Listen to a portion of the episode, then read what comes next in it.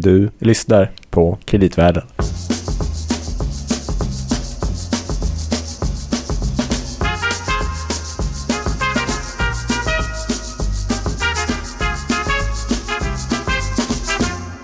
Ja, det stämmer. Du lyssnar på Kreditvärlden, din podcast om finansiella marknader och särskilt kreditmarknaden med Louis Landeman. Och Gabriel Bergin. Ja, det stämmer.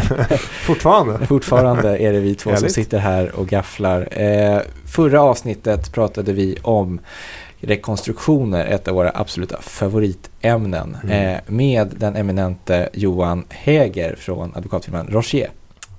Hej, Du är, du är här igen. Jag är här igen. Ja, Vilket kärt återseende. Ja. Jag blir inte av med mig så lätt. nej. det visade sig att vi hade inte pratat klart riktigt om det här med rekonstruktioner. Det finns mer att säga helt enkelt. Tio avsnitt till kommer det nu. Vi börjar med ett, ja, vi tar ett. ja, så får vi se Ja, precis. Mm. eh, hur det blir. Nej, men det var så här att vi, ehm, eh, bara för Johan, du presenterade lite grann i förra avsnittet, men du eh, är ju då, jobbar mycket med rekonstruktioner av bolag som hamnar i finansiella eller andra problem. Eh, ofta då att de har obligationer och du har jobbat med en del spännande uppmärksammade fall som Dannemora nyligen, Ja, eh, ja. Saab och även för de som är lite aktiva på kreditmarknaden, Nobina känner en del till. Eh, så på det sättet är det väldigt kul att just du är här. Eh, men den här gången så tänkte vi att Mm. vi skulle försöka förstå processen verkligen från början till slut lite grann. Eh, vi gör ett försök Mm. att eh, vi börjar eh, där vi börjar och vi slutar där det förhoppningsvis då är en lösning på bolagets trubbel. Men så här, vad, för vi, jag tror vi nämnde det förra avsnittet, men du blir uppringd av bolaget. Är det så det börjar? Eh, eh, av eh, bolaget eller obligationsinnehavarna eller banken, vad det nu är. Ja. Mm. om du nu pratar om obligationsfinansierade bolag så är det ju ofta av obligationsägarna eller, Mm. eller, eller banken. Eller så kan det vara den här bond trusteen som företräder obligationsinnehavarna. Eh, och det stämmer, då där är på något sätt startskottet då. När vi börjar arbeta och någon av de första åtgärder vi gör är att egentligen diskutera med bolaget Eh, eller obligationsinnehavarna beroende på var vi är någonstans att eh, ta in en finansiell rådgivare. Ibland har de kommit in innan oss, ibland så kommer de in e-, efter oss. Det varierar lite. Eh, och vi pratade lite i förra avsnittet om varför man ska ha en finansiell rådgivare. Eh, och att det eh, kanske det första hållpunkten i den här processen är att egentligen titta på ett nytt, en ny eh, affärsprognos för bolaget. Mm, mm. Och den här affärsprognosen är eh, så att säga skelettet till allting eller ryggraden till hela processen.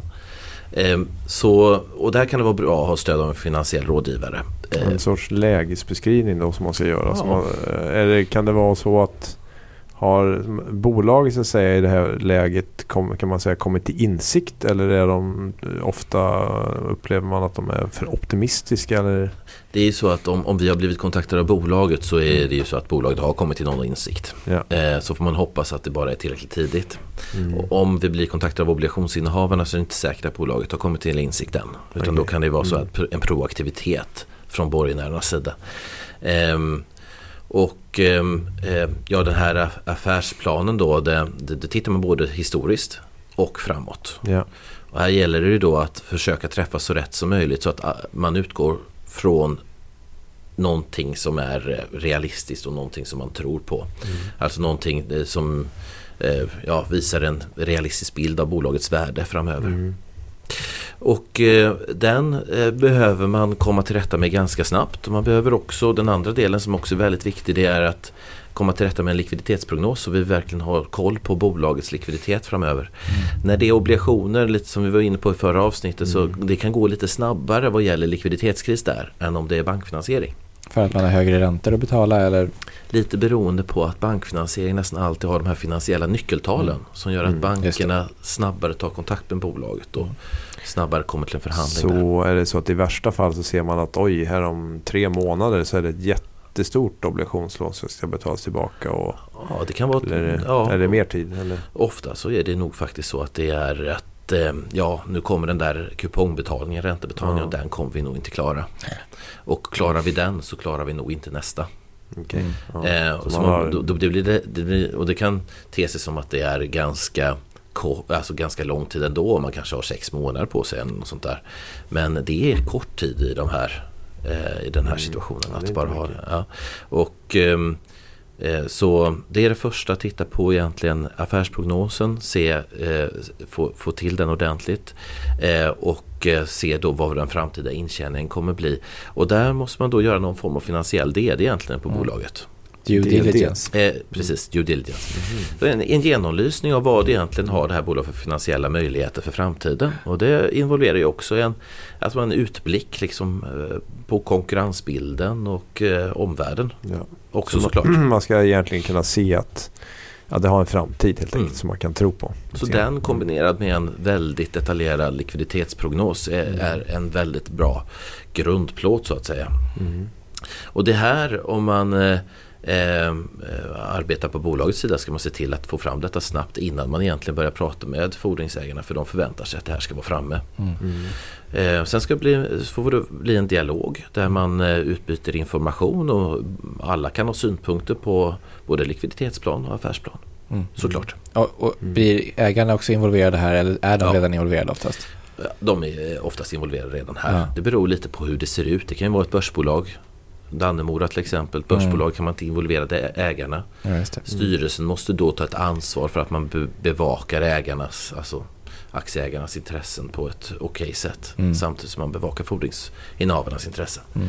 Är det ett stort ansvar då som faller på bolagsledningen så att säga? Eller? Ja, jo, det är det. Och det är en viktig aspekt i det här. För för det är klart att när skulder börjar förfalla och man kanske inte kan betala i tid och så vidare. Mm. Då, då, är det ett stort ansvar att sitta i styrelsen. Det kan till och med bli ett personligt betalningsansvar för styrelseledamöter. Mm. Mm. Så det gäller att ha bra, bra koll på vad man gör eh, i mm. den situationen. Um, och um, ja, egentligen nästa steg när man tagit fram de här planerna. Då, då är det att börja eh, informera sina fordringsinnehavare. Mm. Eller sina borgenärer och eh, det är obligationsinnehavare och sen så är det även andra. Man ska beha behandla, mm. behandla alla likvärdigt här egentligen. Mm. Så man ska inte bara, eh, alltså banker och så vidare ska också bli informerade samtidigt. Det var ganska många leverantörer till exempel eller? Ja och eh, fack. Så, fack, absolut. Och, eh, fack kan vara väldigt, ofta så kombinerar man den här nästa steg i processen här som man bör börja med så tidigt som möjligt och som ofta bolagsledningen har börjat med innan de kommer till oss det är att försöka banta kostnader i bolaget. Så inte sällan har man redan varslat och så och då mm. tjänar vi lite tid på det om varsel redan har skett. Eh, och, eh, men det blir ju inte sällan, tyvärr väldigt tråkigt, men det blir inte sällan uppsägningar i de här situationerna. Man behöver banta ner kostnadskostymen. Och det kanske är som man behöver banta ner hela verksamheten och skala ner. Mm. Beror ju på hur det här, den här affärsplanen vad den visar. Ja, det. Och det faller man ju tillbaks på hela tiden då, i den här diskussionen som sker med alla fordringsägare. Eh, eh, vad, vad säger affärsplanen och hur, vad ser vi för utsikter för bolaget i framtiden? Reviderar man den då efter diskussionen med fordringshavarna? Mm, liksom? Absolut. Mm. Revidera den. Och eh, det görs också då en legal DD i det här mm. sammanhanget för att mm. kontrollera att obligationsinnehavarna har Sitter deras skuld på rätt ställe? Har de rätt säkerheter? Går det att realisera de här säkerheterna? Eh, eh, deras prioritet i strukturen och så vidare så att de vet exakt var, vad har de för risk. Mm. Och eh, det, det, det är ju en viktig pusselbit i hur, hur de kan agera längs processen också. Mm. Och, eh, och slutresultatet som vi kommer till. Men det är intressant där med affärsplanen då. Man, och man använder den som ett levande dokument då. För att om vi tittar på Dannemora till exempel. För mm. vi, vi pratade i förra avsnittet om att det finns två så att säga, huvudsakliga problem. Så det. finns dels affärsmässiga problem och det finns det finansiella problem. Mm. Finansiella problem är enklare på något sätt. Mm. Och den här likviditetstidslinjen som du nämnde, eller liksom likviditetsplanen, den är ju vad den är. Den ändrar ju inte på sig beroende på marknadsförutsättningar. Men de affärsmässiga kan ju göra det. Mm. Det var väl lite det som hände med Dannemora också ja. under arbetets gång. Mm. Ja, Dannemora blev utsatt för det att, eh, eller utsatt för det, det, det järnmalmspriset sjönk och sjönk och sjönk. Mm, ja. Och sen så om man tittar på eh, Dannemora som en väldigt fin eh, gruva, var väldigt kul att den startades upp igen. Eh, har en malm som är väldigt eftertraktad hos kunder som har faktiskt legat över i pris längs hela mm. resans väg vad, vad, vad, deras konkurrenter gör. Mm. Deras kunder har varit eh, har tyckt att produkten är väldigt, väldigt bra. Mm. Och har tyckt att det var kul att Dannemora har funnits där. Eh, men trots det då så eh, det finns något som man i gruvor kallar utbyte. Mm. Och utbytet är egentligen en, ett mått på hur mycket järnmalm man får ur det berg man krossar helt enkelt. Mm, mm. Det gråberg man krossar. Och eh, det här utbytet eh, behövde Dannemora höja för att bli en lönsam gruva. Och det här var även, det var re- redan för ett och ett halvt år sedan när järnmalmspriset var ett helt annat än vad det är idag. Mm. Så det var ett operationellt problem. Som gjorde att de hade för dålig intjäning helt enkelt. Mm.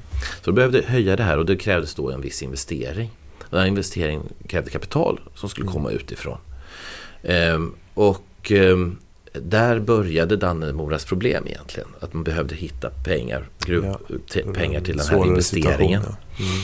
Och då räknar man på den här investeringen och ser hur mycket kapital man vill få in och försökte då eh, komma ut i marknaden och hämta det här kapitalet vid ett par olika tillfällen. Första tillfället var det inte så dramatiskt utan det behövdes en mindre summa pengar men, eh, men, men det, det gick inte att få igenom den emissionen då tyvärr. Andra tillfället då var det eh, mer dramatiskt. Vad man var tvungen att göra då egentligen var att få till eh, ganska mycket eftergifter från obligationsinnehavare. Det fungerar som att man behövde då en viss summa pengar från marknaden egentligen i eh, nytt eget kapital och skuld in Mm. för att finansiera den här investeringen. Och eh, då eh, samlades alla eh, så kallade stakeholders i bolaget och alla som har fordringar på bolaget och alla som har intressen i bolaget.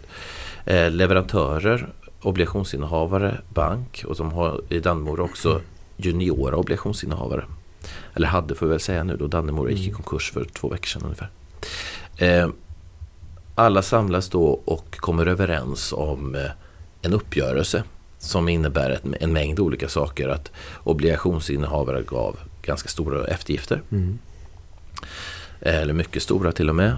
Eh, eh, banken behövde inte ge, göra några eh, eftergifter egentligen utan det var, eh, eh, det var bara några små, små ändringar i deras villkor eftersom de sitter bäst till i skuldstrukturen och har bäst säkerheter. Mm. Eh, leverantörer fick supportera en hel del. Kunder supporterar en hel del. Juniora obligationsinnehavare supporterar mycket och aktieägare supporterar på det sättet att de tillät eh, obligationsinnehavare att konvertera en hel del skuld till aktier. Så alla, alla ställde upp egentligen? Då. Alla ställde upp Mm. och då fick man då till en lösning som man då försökte gå ut i marknaden och hämta kapital på. Så att säga Mm. att då har man gjort en bedömning att den här skuldstrukturen Mm. och de här förutsättningarna för investeringen bör vara tillräckliga för att det ska bli attraktivt för marknaden att investera. Och då, givet ett visst järnmalmspris då? Givet ett visst järnmalmspris. Men här var ju många saker naturligtvis som var problematiska. Makro, järnmalmspriset. Eh, eh, nya prognoser från Kina rörande tillväxt och så vidare. Det var en marknad som var ett sluttande plan här. Mm. Så det var inte lätt.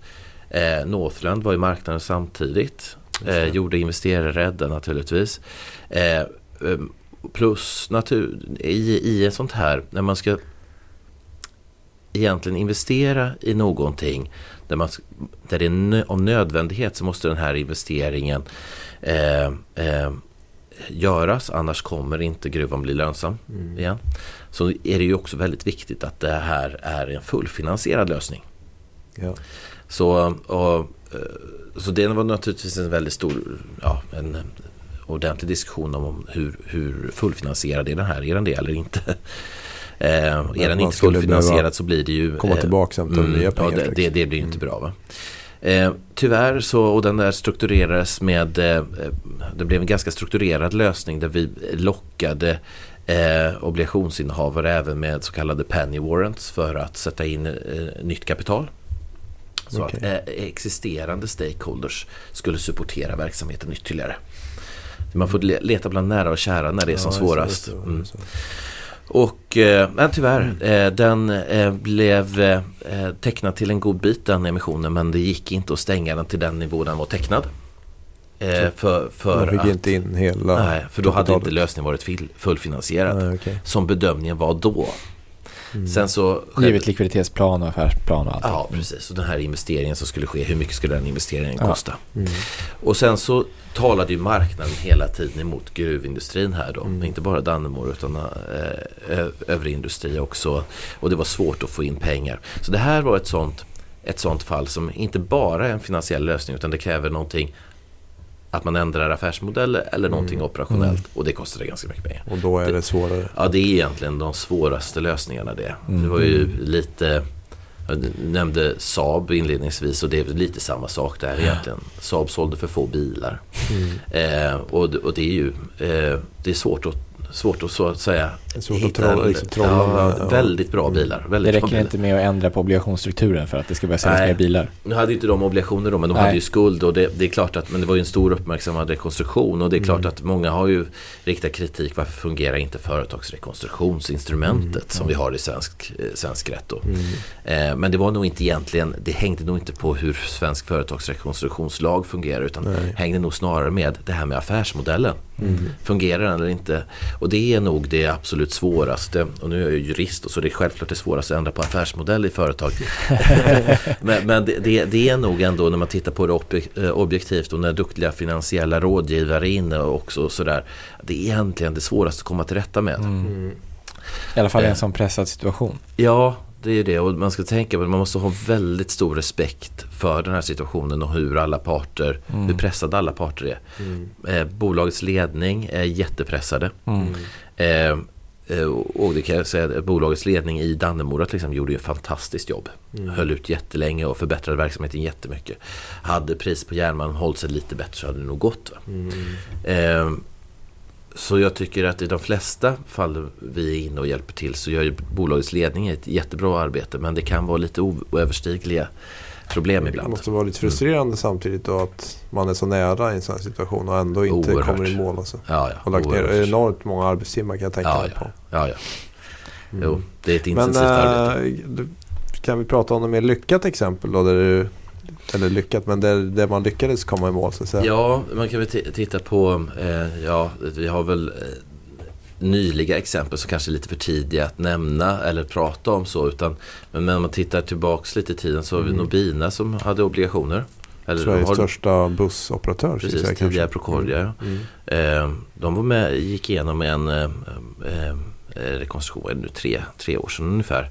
Som, eh, där det blev just en sån här debt to equity swap som vi pratade om i Att de omvandlade obligationer till eh, aktier. Ja, precis. Ehm, i, en viss, till ett, I en viss kurs då. Och det där gick bra. Och eh, Nobina går ju bra idag. Och har refinansierat sig. Och, Så det är en väldigt lyckad lösning. Och, men där var det inte så mycket en operationell affärsmässigt problem. Så Utan det är det lite var- omvända situationen kanske. Ja, där är det mer det här finansiella problemet att skuld, eh, skuldsättningsgraden var kanske lite för hög. Mm, och det är lättare då att komma till rätta med för att den operationella biten, marginalerna kanske till och med lite stigande, långa kontrakt på busstrafik Mm. och så vidare. Mm. Så, så då har man ett, ett case som man kan bygga på. Ja, då, då är det lättare. Sen så är det ju drama- väldigt dramatiskt för fordringsägarna naturligtvis. Alltså det, det är ju väldigt dramatiskt att eh, få sin skuld nedskriven eller behöva acceptera det. Mm. Där försöker vi eh, arbeta med någon form av lösning där de kan få komma tillbaks då. Eh, Och ett sätt är ju att de får aktier Mm. så att de Ja, är med om en värdeuppgång i framtiden, obligationsinnehavarna. Så att de inte be- bara behöver gå med på någonting som är negativt, en nedskrivning, utan de får någonting i framtiden. Och även Mm. om man kanske inte är så intresserad av att äga aktier och man kanske inte ens får det enligt sina fondvillkor och sådär Mm. som obligationsinvesterare så kan, det vara, så kan man skapa något syntetiskt som är likt en aktie. så att de kan få något Förlagslån värd, ja, eh, någon värdeandelslån eller Ja. någon vinstandelslån Ja, på något sätt. Så att de kan få vara med om en uppsida sen för att hämta Ja, igen det det. de tappar initialt. Vilket de Eh. rimligtvis har gjort. Eller kommer göra snart. Alltså eftersom företaget går, går bra. Ja, i, i, d- där, absolut. Men sen kan det finnas investerare, vi nämnde det lite grann, eller vi berörde det för oss, som Mm. köper skuld just för att bli aktieägare. Lite Ja. grann. De ser en möjlighet att köpa en skuld till ett lågt Och pris. så kanske det var i fallet Nobina att man hade en del av sådana investerare som var lite Kanske. finansiella aktörer kanske. Så. Ja, kanske. kanske. Och det kanske underlättar i en sån situation. Då, då kanske de är mer benägna att kunna vara med på en sån Mm. Det kan ju vara... switch. Ja, jo, det- kan ju både underlätta för bolaget Mm. men kan vara väldigt dramatiskt för de som äger bolaget. Ja. Som Mm. kanske inte alls vill bli av med bolaget. Nej, just det. Så sådana här som vi pratar om holdouts eller sådana som vill ta, köper sig en För position liksom. för att blockera, blockerar uppgörelser och så vidare. De har vi svårt att hantera. Eh, och då får man ju förhandla med då. Men om de tar en Mm. tuff position så kan det vara så att de ja, kan ju leda till något positivt för dem. Ja, Det är ju noll som är spel på det sättet. Ja, mm. Sen så är det ju liksom att man tar ju en väldigt stor risk alltså om man har, tar en sån position och börjar blockera. Mm. För man kan ju driva hela ekipaget över kanten. Ja, så är det. Mm. Ehm, och det kan man De har inte så mycket att förlora. Nej, de har ju den investering de har gjort och förlorar då. Men de kanske är villiga, villiga att spela med det. Mm. Men då sa du att, så att en, en variant här var som du sa. Det var så här, det, det har vi pratat om när man gör den här, så här debt for equity swap. Då. Mm. Det finns lite andra modeller och andra Ja. tänkbara lösningar. Vi brukar ju se över alla Mm. möjliga lösningar då. Man kan ju titta på, finns det, finns det någon möjlighet att sälja bolagen till någon stark, eh, bolag till någon stark aktör? En, en, så kallad, en trade sale. Så någon, en stark aktör som kan köpa det. Men då gäller det också att den aktören kan göra det med bolaget som krävs för att Mm. få bolaget att, Mm. att överleva. Eh, och det brukar ju populärt kallas då någon white knight som kommer in med en investering. Då. Mm. Eh, och och eh, det är en bra lösning, absolut. En ny stark ägare. Det. Det brukar ju då egentligen alltid vara förenat med vissa krav från den här nya ägaren, investeraren. Att eh, eh, skuld i viss mån skrivs ner. Mm. Att eh, eh, man gör vissa saker med bolaget, alltså fordrings, eh, långivarna i bolaget går med på vissa villkorsjusteringar och så. Kanske förlänger, förlänger krediter, eh, tar bort kuponger, eh, ja sådana saker. Ehm, så, så det är en del, del i en sån uppgörelse. Sen så finns det många andra Någonting som man från obligationsinnehavarsida här när det är säkerställda obligationer naturligtvis alltid eh, har med sig under den här processen det är nog möjligheten att pantrealisera helt enkelt. Sälja Ja, en sälja. säkerhet. Ja, och då eh, som det brukar gå till eller oftast går till då så eh, eh, realiserar man en aktiepant som egentligen där hela gruppen följer med då, något toppbolag Mm. som förhoppningsvis man har en bra aktiepant över. Det här är en komplicerad process och det, beror, det är en ganska lång analys innan man kan göra det. Det bygger ju på att det finns en köpare också. Det bygger på att det finns en köpare men vad man kan göra här och vad som kan vara väldigt effektivt om man vill rädda värden. Eh, om man är beredd då som eh, panthavare. Det är ju att eh, pantrealisera och hålla bolaget under en tid. Mm. Det kanske är lättare att sälja det här bolaget med någon vinst ett par år senare. Men att sälja det just i det läget vid pantrealisationen då gör man förmodligen den här White Knight-lösningen istället. Mm. Där det direkt går till någon och man hittar en Ja, uppgörelse. Så den här pantrealisationen eh, eh, den, den landar ofta i att fordringshavarna får äga det här bolaget Mm. eh, en tid. Det ska man och det ska bara komma ihåg det för alla som lyssnar också att panten här eller säkerheten är som du säger då aktier då eh, Mm. i antingen då, eller några dotterbolagen till exempel. Det är inte så ofta en fastighet i de här eh, högriskbolagen utan det är snarare att man har eh, förtur till delar av verksamheten. Mm. Bara så att man inte... För även att har man, alltså med, med, med lågriskobligationer där det kan finnas Mm. fastigheter så är det ju såklart lättare att realisera panten. Ja, Mm. absolut. Mm. Den här är det mer att det finns aktiepanter och kanske pantsätta internfordringar och sånt där. Och det där är jätteviktigt ur en kontrollsperspektiv. Med den typen av Mm. säkerheter. Det är en väldigt stor skillnad att vara obligationsinnehavare i en struktur som där det, där det inte finns säkerheter. Mm. Än en där det finns säkerheter. Mm. Det är en helt annan position i förhandlingarna. När det väl börjar, när man börjar komma till de här omstruktureringsförhandlingarna. Mm. Så har man som säkerställd borgenär en helt annan position. Ehm, sen så när man går tillbaks till den här tidslinjen då så delar ju den upp sig på något sätt här när vi har tagit fram vår affärsplan och Mm. vår likviditetsprognos så i eh, olika tidslinjer beroende på vad det är för problem Mm. såklart. Mm. Eh, och det är en, eh, eh, en viss process om man ska ta in nytt kapital. Det är en viss process om man bara behöver revidera skuldstrukturen. Eller Mm. bara och bara. Men, Mm. och det är en eh, ytterligare process om man behöver ändra affärsmodellen i bolaget. Mm. Såklart. Mm. Man måste välja ett spår eller kan man jobba parallellt med flera? Om det kan Ja, ibland så måste man ju väldigt- jobba ja. parallellt med Mm. alla. Eh, Så det kan vara flera spår och sen så väldigt många parter involverade. Så det är en del, Mm. det är en del att hålla koll på där. Finns det en, I de här förhandlingarna, finns det någon så att säga central motpart som sköter kommunikationen eller är det liksom diskussioner under hand mellan olika parter? Eller? Eh, Det brukar vara eh, finansiella och juridiska rådgivare som håller den mesta kontakten. Ja. Eh, det tenderar till att bli ganska eh, rådgivarledda processer där. Ehm, på gott och ont. Men det är ehm, Men träffas till exempel, är det alltid så att, det här är en dum fråga, men träffas alltid aktieägarens rådgivare, obligationsägarnas rådgivare och kanske bolagets rådgivare tillsammans? Eh, eller finns det, kan det vara så att någon obligationsägares rådgivare träffar bolagets rådgivare eller sådär, liksom lite olika konstellationer? man brukar för, försöka få de olika kollektiven att ha samma rådgivare. Ja. För de olika kollektiven bör kunna förlita sig på en rådgivare då, så annars blir det helt ogörligt med rådgivare till slut. Eh, Dyrt. Ja, det låter dyrt. Men, men, men, eh, men då har man ju oftast ganska, eh, ja, telefonkonferenser. I vart fall på veckobasis för att uppdatera. Och det, var, det är ingenting vi har pratat om tidigare men just hela processen är väl generellt, det kostar ganska mycket pengar, eller hur? Ja, det gör ju det. Och det är ju Mm. lite absurt i ett läge när det är ett bolag som inte, Mm. inte har några pengar egentligen. Mm. Det är just det som är problemet. Mm. Eh, men det är ju det är, eh, det är svåra frågor och det är eh, finansiellt svårt och juridiskt svårt. Och Mm. det är väldigt lätt att gå fel någonstans. Mm. Så eh, de här rådgivarkostnaderna kan nog motivera sig när man ser vilka värden man kan rädda om, om man får rätt råd. Mm.